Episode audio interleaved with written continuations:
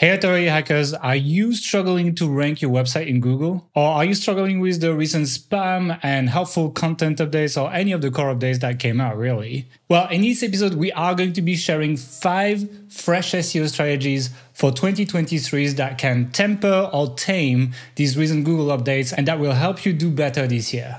These tactics will help you find the kind of keywords that your competitors will never find. They will help you implement EEAT on your site even if you're not buying all the products you're reviewing and a bunch more. So without further teasing, let's get started with the episode. Welcome to the Authority Hacker Podcast. And now your hosts, Gael Breton and Mark Webster. Hey everyone, welcome to the Authority Hacker Podcast. I am your host, Gael Breton. And in this podcast, we're going to be talking about five things you can do this year to get more traffic to your site using SEO and a bunch of other tactics. You can listen to this podcast on all the podcasting platforms, so just look for the Authority Hacker Podcast if you want the audio version, or go on youtube.com slash Hacker if you want to actually watch it and see our beautiful faces. We also collect all the links regarding this podcast on authorityhacker.com slash podcast. You can find all the previous episodes there. You can find all the links we mentioned. You can find any tools we mention, anything like that. So if you've missed something that you wanted to listen to, go on authorityhacker.com slash podcast and you'll find all of this there. Now, obviously, if you like these shows, don't forget to like, subscribe, do all the stuff that you know how to do. This really helps us. And this is really nice. And this really encourages me to every second week ask Mark, how's it going? Still have an answer for you. It's going fine, I guess. Well, if you want people to subscribe, you're going to have to try a little bit harder, you know? oh, it's brilliant. You know, 2023, uh, the best year ever. Uh, like, like and follow. exactly. Like, it's, a, it's not really a good incentive. But yeah, it's, it's kind of a tradition asking Mark how's going, check Mark let's go to the podcast now because I know you hate this moment. So let's go into that. And I want to go into the first tactic, and that is going to be pushing info content hard. So historically, if you've like listened to us, etc., we've been pretty heavy on like making affiliate content heavy sites. And I'm not really necessarily a really big believer of like, oh, you need X info content on your site to rank on Google, etc. But what I believe is that Google is trying to push real experts, real people, like they're trying to push EAT, basically EEAT now, because they added expertise to it. And so that is something that you can achieve with info content. And I think that is something that is going to be a positive signal on top of being pretty good to monetize with ads. Obviously, like ads RPMs are going down quite a lot right now. There's kind of like a bit of a panic on Twitter, etc. People are like a little bit worried, but they're still pretty good. I actually looked at our site. Okay, it's back to like where it was September last year for us right now. So it's like it's not the super highs of like November, etc. So it looks kind of like a, a, big way down from the last few months. But we're making on our sites at least around the same way we made last September. So I still think it's a pretty good monetization method given the amount of effort you have to put in the content on top of pushing your expertise basically. The big thing for a lot of ads keywords are is the competition level, right? It's significantly lower than many of the affiliate uh, commercial keywords that that we've been targeting. So there's a lot of opportunity there to actually like rank very highly.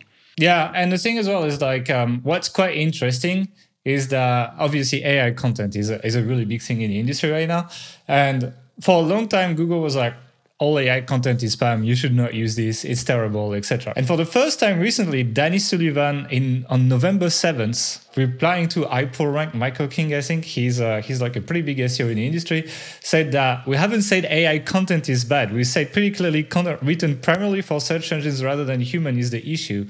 That's where we what we focus on. So if someone fires up 100 humans to write content just to rank, or fires up a spinner or AI, same issue. So really, what they're saying is they're going after shit content not necessarily AI content, which for me, it kind of like is a match made in heaven for long tail keywords because there's still lots of processes you can use to speed up the creation of content with AI, help it, have it help you write some paragraphs, have it help you do some research, etc.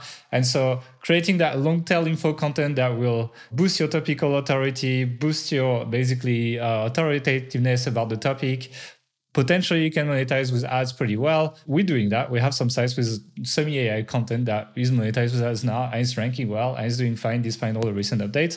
I think altogether that makes me really want to push info content this year. Yeah, and I think the one of the problems with all these AI tools that have been released over the last couple of years has been the the marketing of them. They have not Yeah. so tu- subtly position themselves as oh just press this one button and get your article. Now anyone who's actually used them knows that the output is not going to be that great. So as you said using it instead especially with chat gpt and the possibilities that we've been learning about in the last couple of months with that to just use it as more of an assistant. And there are certain areas where it does a really I, I would say almost a better job than some decent human writers for example in writing intros if you already Yeah. have an, an article or summarizing more complicated medical journals or scientific papers, breaking things down to make them easier to understand. But you still have to kind of put all the bits together and oversee and check the final output. You can't just rely on it blindly. What's working really well for me with it right now is like actually doing the research part.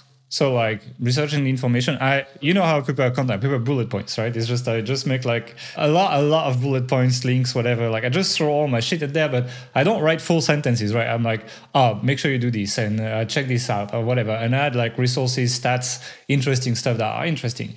But now I figured out I can actually copy paste these bullets into ChatGPT and have it output a pretty decent article or video script for me to use. Obviously, I need to like go through it and edit it and sometimes re-add things, etc. in there. So I need to get kind of like have one full reread about it and just make it me basically. But it does a really good job at taking my notes and doing something cool. But the output when you give it all the bullet points is 10 times better than when you just ask it like oh write an article about x topic. Like you see all the youtube videos and everyone getting so excited about oh write an article about x topic. That is super beginner level you know? It's like it's not how you do this. My opinion you you kind of input the facts with your research. You give it to the to the ai and the ai can make a pretty decent article using these facts and it is a good article because it's your research. It's what you wanted it to say. Yeah so if you want actually Aleyda Solis has released a really good chat gpt comments blog post where she has shared a bunch of her comments and how she uses chat gpt for seo so if you are thinking of using AI to create info content. And honestly, I think I would encourage it, provided you do what we say, which is like, you know, prepare your note, do your research, edit it, etc. I would recommend you go check out that blog post. It's been really good. I'm thinking of making a similar blog post because I have different ways that I use it. So I might actually make one now that I'm back to writing blog posts, basically. Sorry, Aleyda, no, I'm still in your concept, but uh, I'm to do something a little bit different if I do it. But yeah, go and check it out. I would recommend pushing for content using AI, but do it the smart way. Don't be that fucking robot pressing that button, generate, generate, generate, not reading the content and pasting it on this article on your site. I think you will not do well with Google updates this year if you do that. Have they announced pricing for ChatGPT, No. it's kind of in this like free stage at the moment? It's still in the free stage, and actually, Bing has announced that they will roll out some kind of version of this in search as soon as March, from what they say. Obviously, it could be delayed. Like, you know, it's like, I'm pretty sure they just scrambled something together based on the interest, and they're like, oh, we can actually make Google really annoyed about this, or like maybe take a little bit of market share from them. Because actually, Microsoft is a big investor in OpenAI. So they, they actually invested a billion in 2019 or something like this. Like, they get to do this. And so, my question is if this is going to be in Bing, is this going to be a very limited version of this? Or maybe we'll just answer questions or something, like not really like write code or do what, whatever ChatGPT is doing. Because if that's the case, then I don't see how they would charge for it on the side if you literally have ChatGPT for free on Bing, unless there's Bing Premium or something. So I think it's questionable how it is. I'm also wondering if Microsoft might even be financing ChatGPT as it is now until they launch it on Bing to keep the demand going so that people switch to Bing when they put it on Bing, you know? So like, you know, we keep using it and they're like, well, now it's moved to Bing. And then you become a Bing user all of a sudden. Yeah, and it's interesting as well. So, despite the name OpenAI, it's not like an open source thing No. as such, right? It's a it's a commercial for profit. Actually, it was started as a non-profit initially, right? They just made it so their goal was to make AI that is not like that is benevolent to humans. That was pretty much the the stated intention. But I think now that they're striking gold, I mean, it's gonna eventually it could be like Microsoft acquiring the rest of the shares and actually becoming a proper search engine or something like this. Like I could see something like this happening. I was thinking Apple could acquire them as well and build it. It could be the new Siri, for example. So they start competing with Google and they don't need to pay Google like uh, they pay Goo- Google pays. I mean, I guess Google pays Apple, so it's not that bad actually. So yeah, a lot could happen. I don't think it's for it's not for profit anymore. So the static the, the tactics is create info content, use AI, but use it responsibly, read the content, edit it, do proper prompts, do the work. It's not a hands-free job cre- uh, content creation job. It is an assisted content creation job. That would be my first thing. Let's jump on to the second one. Yeah. And in order to create all that extra info content, you need to find keywords. And what so a you wanted transition. To, yeah. see what see what I did there? I'm impressed. I'm taking over from here. Okay, fine. okay. Yeah, I actually wrote a blog post about this. I wrote a blog post about keyword tool accuracy and I actually shared the story of two keywords in there. The first keyword which I shared, which was pet blogging. So it's a keyword we wrote about um, on Authority Hacker. Kind of makes sense, right? We have we try to attract people who want to start websites. And we saw the stats on Ahrefs. The stats were like 4.4K global volume, including 3.7K in the US. So that was like nice traffic. Traffic potential according to Ahrefs 450, which is decent, but still a bit low for the search volume, to be honest. But over and keyword difficulty six. So overall, I was like, holy shit, this is a great keyword, very easy to rank and lots of traffic. So we wrote that keyword, essentially ranked for it. We ranked number one for it quite quickly. And then like a few months later, I go to our SEO person. I'm like, how much traffic are we getting for that page? Must be amazing, right? And she shows me like five visits per day or something, which is fucking terrible. And I'm like, what the hell? Like, what happened with this keyword tool? And then she's like, yeah, sorry. It's like we're getting, like, if we check the rankings in even Search Console, average rankings, etc., we're really high. Uh, the, everything's basically okay, but we're getting 200 visits per month to that page, which is really bad. And so I was like, oh, fucking Ahrefs. So then I checked SEMrush. And SEMrush has the same issue. So SEMrush reports 4.6K global volume, so pretty much the same as uh, Ahrefs. A bit more keyword difficulty, but overall it was the same. So it wasn't very good. And then I compared it to like another keyword we wrote for that had 200 search volume according to Ahrefs, same difficulty and 100 traffic potential. So we're talking 22% less volume and 4.5 times less traffic potential according to Ahrefs. Check the analytics, we ranked number one as well. And then I realized that actually these posts that showed as a much worse potential on both keyword tools, to be honest, I actually ended up getting about 550 visits per month, which is two and a half times the traffic of that pet blogging keyword. And so that made us open an internal discussion in the company on like, how much can we trust keyword tools, especially for these kind of like long tail keywords? I mean, the first one was reported as high volume, but I would argue pet blogging is still, I would say, longish tail keyword. And we realized not that much. We realized there's really a lot of discrepancy in what they're reported. And then that made us think about if that's the case for these keywords, probably the case for a lot of keywords. And, and we confirmed that on many other keywords. I just didn't share it in the blog post because I didn't want to write a really long blog post.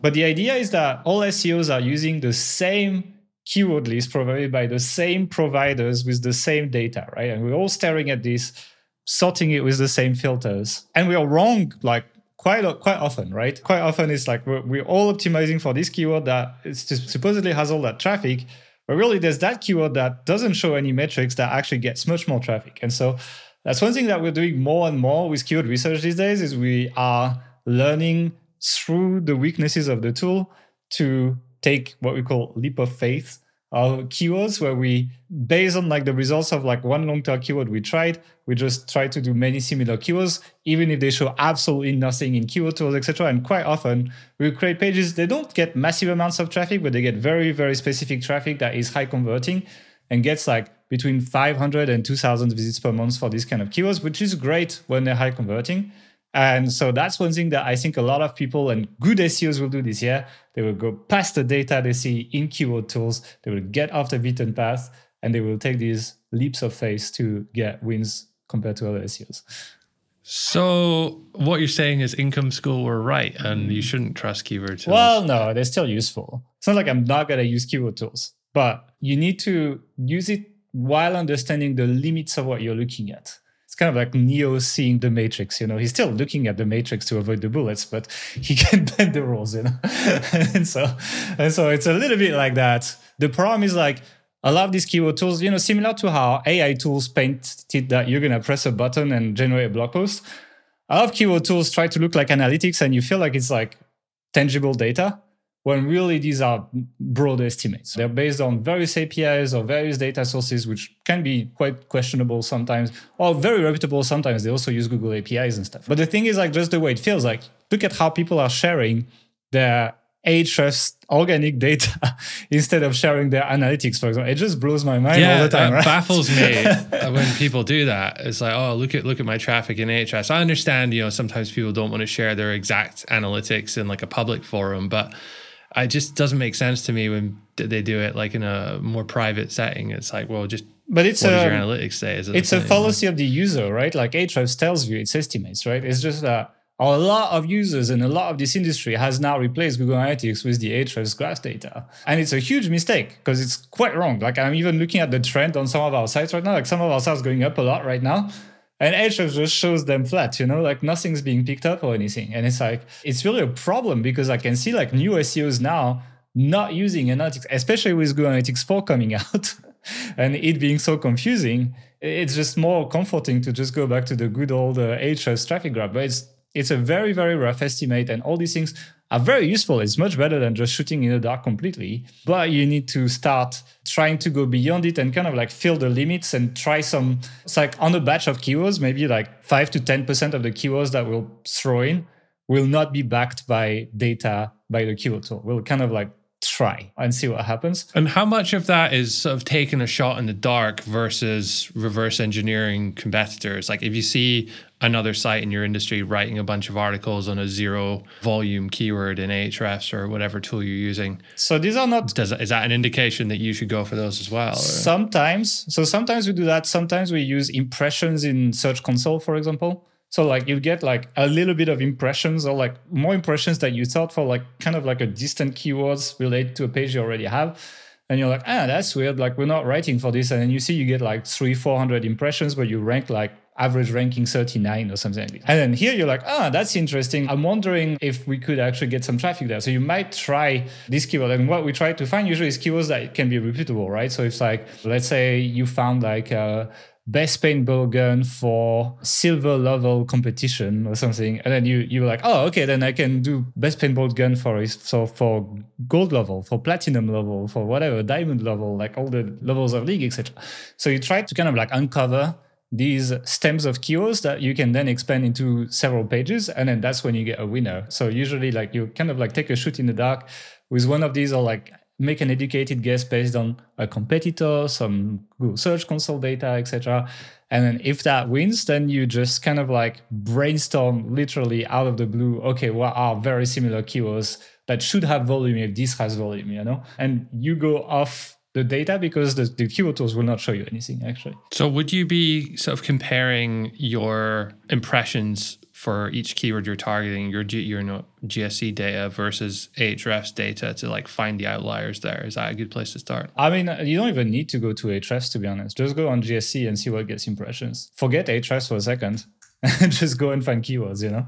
Okay, yeah, makes sense. It is not, no, I disagree with Income School, like you never need keyword tools, etc. I honestly think that what you're saying here, like they actually meant something a little closer to it, and the "don't trust keyword I know, tools" but thing they was like the overinflated clickbait it. headline. They just went a little overboard in how they marketed it. yeah, we, I think our, our positions are actually a lot closer than than maybe it made out to be. But yeah, I- I'm trying to be more nuanced about this. Like it's these are very useful tools, and I would never see me doing my work without them. But I think, like literally, the, the crazy part is like these keywords show zero in Ahrefs, but they're in front of everyone's eyes, and they get traffic. They're underserved. Nobody's creating content for them as well, so competition tends to be much lower. So ranking number one is much easier. And so, like the best keywords are these keywords. The the trick is they're more difficult to uncover, and I think given the fact that they have lower competition, they might be worth you know failing sometimes and writing about something that just gets no traffic just because when you actually hit gold you you very quickly rank high you know yeah, I guess that is the benefit of listening to a 45 minute uh, podcast. We can go through all that nuance. exactly And speaking of nuance, it's time to talk about commercial content and reviews. I, I don't get that transition the previous one was like this this is a two out of five All right. Well, we'll power through anyway and, and hopefully improve in the next one. So, we want to talk a bit about commercial content because it's been, I would say, in the crosshairs of Google over the last couple of years. So, 13 months ago, we had the first Google review update, and there's been sort of successive ones which have made some pretty big impact on the affiliate industry. A lot of sites have been hit. We had a site get hit, although it came back six weeks later. So, and we didn't change anything. So, it was a little bit what's going on there. But certainly, we've seen sites which have average quality review content where they're taking the Amazon listing, the the features, and they're just kind of almost re-saying what's on that page, not really delivering much in the way of like additional value to help users make a decision beyond just regurgitating sales information, maybe picking up a little bit of user reviews uh, here and there and commenting on that. And the way Google sort of framed their review guidelines, and there's what is it like 15 of them or something. That's kind of sometimes feels like a bit pie in the sky. Oh, this would be ideal if everyone could do this. But the reality is, most publishers are not going to be able to have all of their products in hand and do you know modern castle style reviews on all of them and just the time resources money to go to that level is difficult so the question's always been well, what do small business owners, small affiliates do in order to satisfy some of the review guidelines that Google wants us to be doing while also delivering genuinely good experience to our, our users without costing a ton of money or being next to impossible to implement? And I think we found this site, dronesgator.com, which almost perfectly encapsulates how you can do this without going crazy. So it's relatively small site about drones, you know, it reviews best long-range drones and has single product reviews, roundup reviews. And it's done by a guy who's not a native English speaker, put it that way, but still manages to produce, I think, really, really good content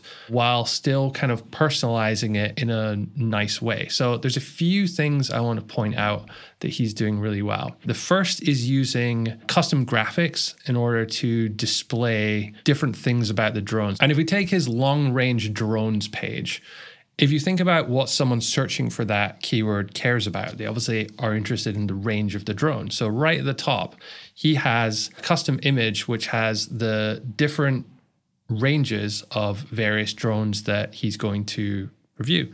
Great, that's providing a lot of value right there. They've got the usual kind of affiliate stuff with like the intros, what's going on here. They got a, a quite nicely done table. But what really stood out to me was this YouTube video that he's done. And I think this is really, really clever and well executed. So it's a nine minute video. There's a few minutes here and there of his face. He's talking about the, the different drones. He has one drone in his hand where he's sort of showing that. And I think that is one of the drones, but he doesn't have all of them. He uses a lot of stock footage, footage from manufacturers in there to create this kind of like mashup while still doing text overlays of like the drone features and quantifiable metrics, you know, range, battery life, that that kind of stuff in there.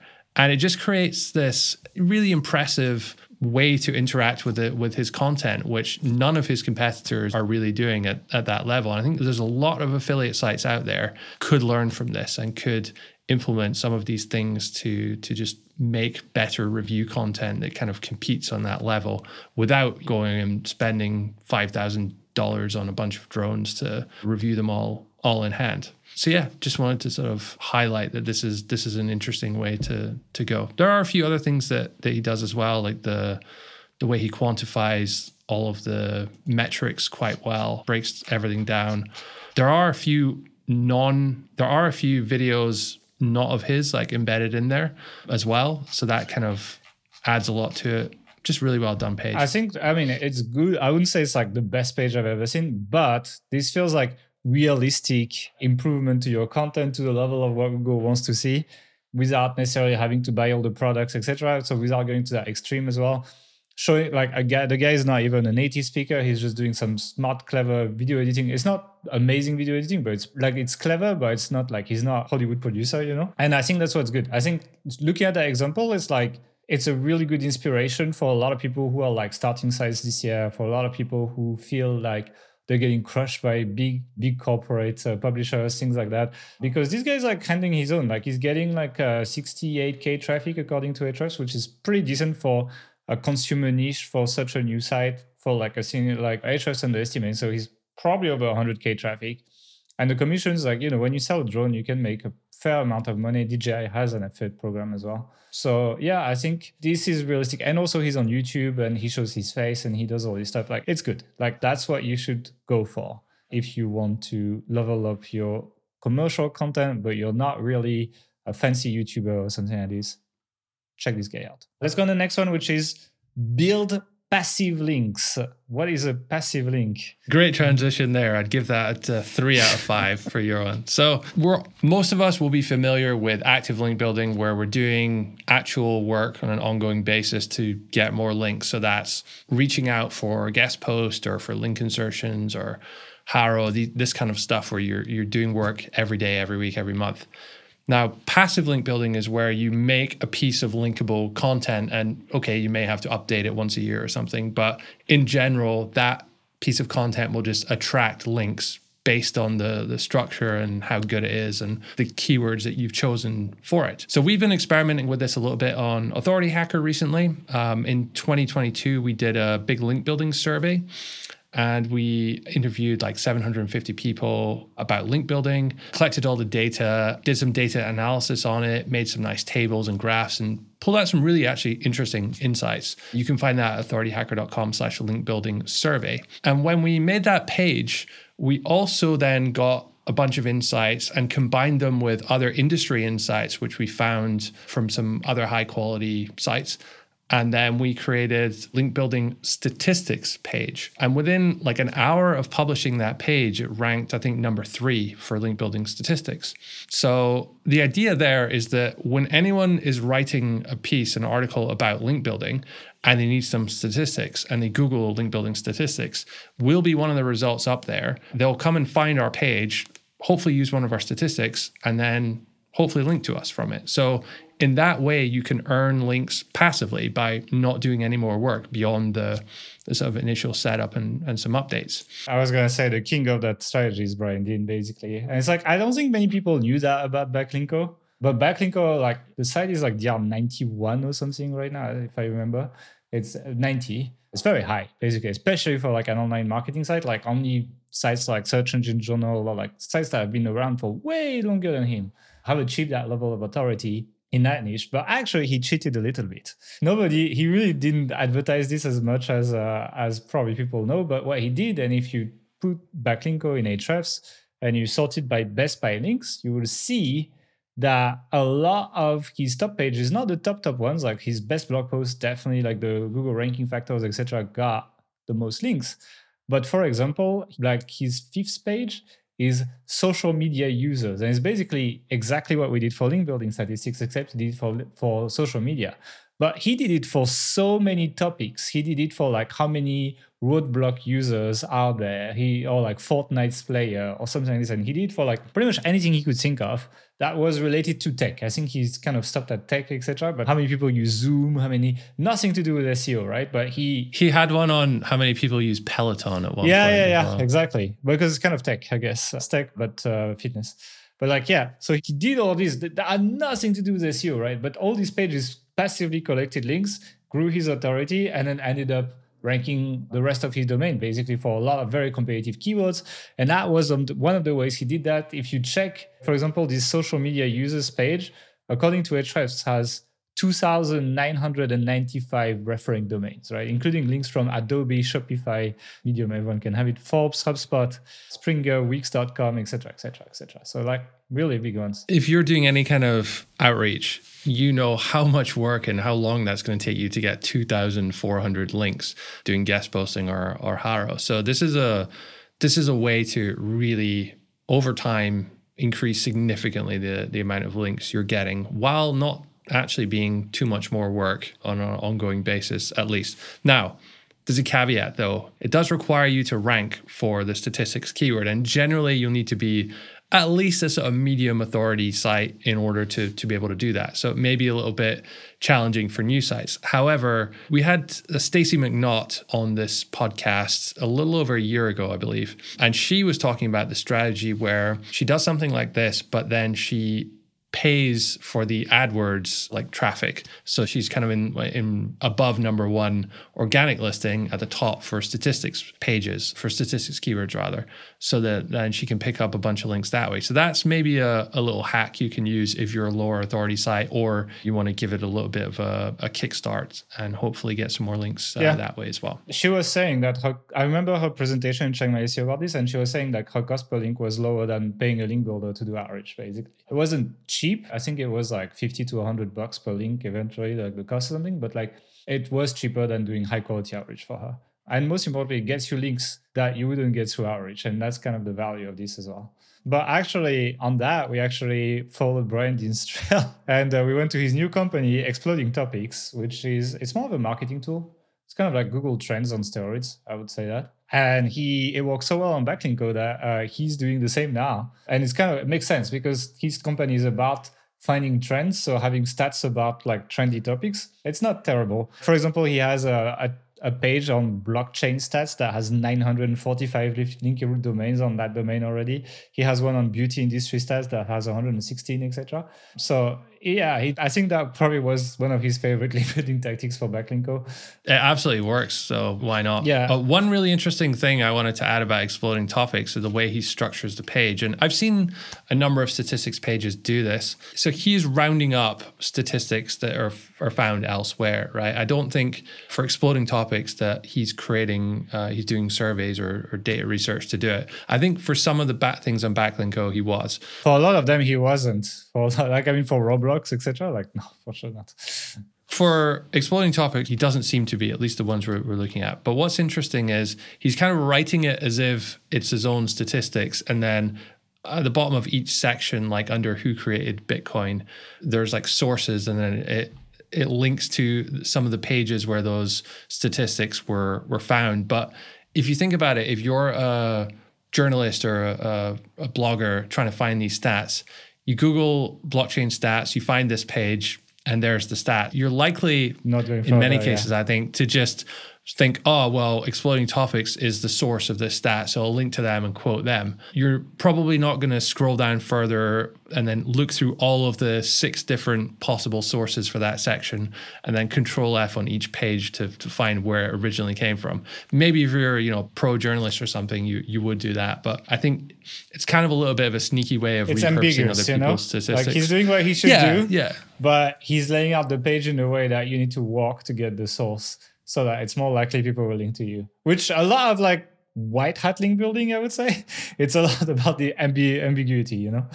There are many people out there doing statistics pages that don't even bother to do that. They just steal other people's statistics and put them on their, their page and say they're they're kind of their their own. So definitely don't re- recommend doing that. But it's a smart way of of doing it to get more links. Let's let's put it that way. Yeah. Okay. Let's jump onto the without transitions. Let's jump onto the next uh onto the next point. The next point is actually one where I kind of like publicly changed my mind, I would say, which is going always going to be an interesting one. So I've been kind of like a resistant of the EAT thing, at least from the technical perspective. Like I wasn't sure Google would be very good at finding what is authentic content and what is just someone who just rewrote authentic content, which I still am not so convinced of. But what's com- like the point? The next point we have is it's time to actually start bringing EEAT now into your content and the way you run your website, i.e., living the lifestyle of your niche, i.e., really like starting to touch some items. You don't have to to buy everything. Like this drone guy, he doesn't buy every drone, but he has a drone. He knows how this works, and he's able to fine tune his content so that a drone enthusiast will not find his content complete crap. And I think that's kind of like at least the level where you need to go there. But what has convinced me is not Google, it's actually ChatGPT. Basically, the growth of AI content for me means that a lot like a lot of generic content can quickly be replaced by AI content at this point. Like AI can give you something quite similar to the rewrite of a writer who doesn't know the niche of an article. Like I think even better, you could argue. And so if that is the way some content on the internet is going to be created, the perfect counterbalance to that is to bring actual expert advice alongside it. And so my personal belief is that eventually when we look for content online, we get a mix of AI content and expert content surrounding that content, like links, videos, whatever, based on the context of what you're talking about with the AI, basically. And so I think that AI content and EAT are basically a combo made in heaven for a great content discovery experience on the internet. And and that's where we're going in the future even though i don't think google's very good at it yet i mean uh, i made a tweet yesterday where i was like you read twitter and you think that everything's changing in the seo industry and then you do some queries on Google and it's the same old shit content and guest posting link building that's ranking, you know? And it's like, this got like 200 and something likes or whatever. Like a lot of people agree, basically.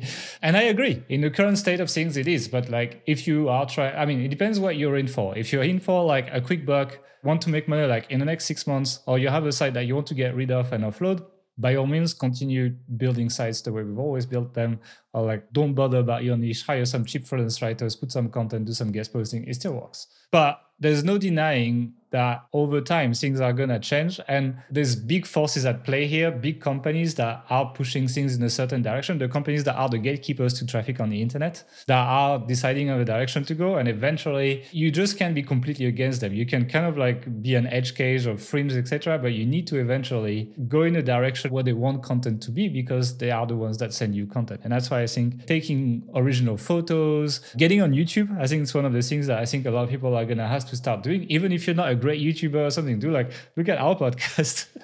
it's just us talking on the call, right?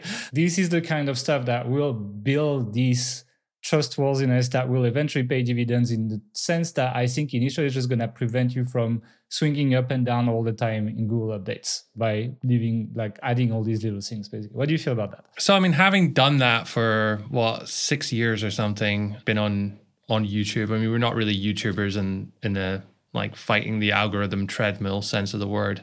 But I don't think you need to be here either. You know, if you have a, an affiliate site, it's just about showing authenticity in some way. And even if it's not perfect, the drone guy, I think Paul's his name, it's not perfect, right? I mean, it's it's at least where you need to go, you know? Like that's the, the goal. Yeah, but but that imperfection adds authenticity to exactly. it in a way. I come away from reading that post and think, wow, this guy is really passionate, cares a lot about about drones. He's just you know putting himself out there and putting this content out there, and it's it's great. It works. So I, it's like I think you. I don't think you need to like change your entire business, etc. Like keep doing what you're doing that works.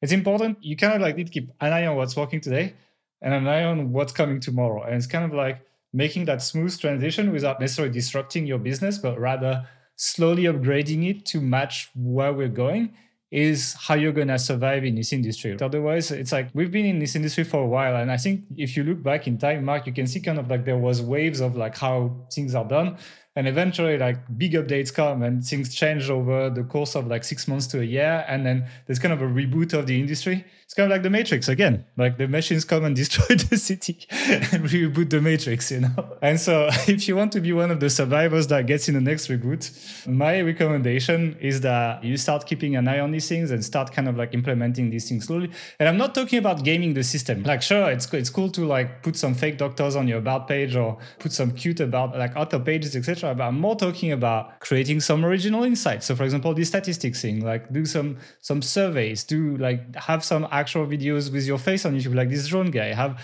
these kind of things, these kind of things that feel real and authentic. I think you're gonna have to add at least a pinch of that this year even though I don't think you need to massively change your business this year to do fine. I don't think everything's going to change, but I think we are going that direction. And over the course of the next few years, you'll be happy if you start this year that's kind of like the way I'm looking at it and why I'm kind of changing my mind, even though I'm not sure whether technically from the search engine perspective on finding exactly high quality EAT, etc. It's going to help you with links. It's going to help you with connecting with people, etc. as well. And it's also more fun to run your site actually being implied in each. So if you want to actually have more fun with your business, I would recommend to do that basically.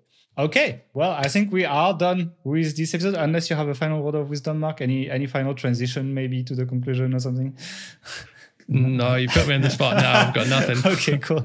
Well, thank you guys for listening. If you like this episode, we have over 300 podcasts already. So go on to hacker.com slash podcast if you want to see all the other episodes. You can subscribe to the newsletter as well on authorityhacker.com slash subscribe. We are actually emailing all these blog posts that I just mentioned, etc. And we have a free training on Authority Hacker training com if you want to basically see a free training with me on how to start new authority sites.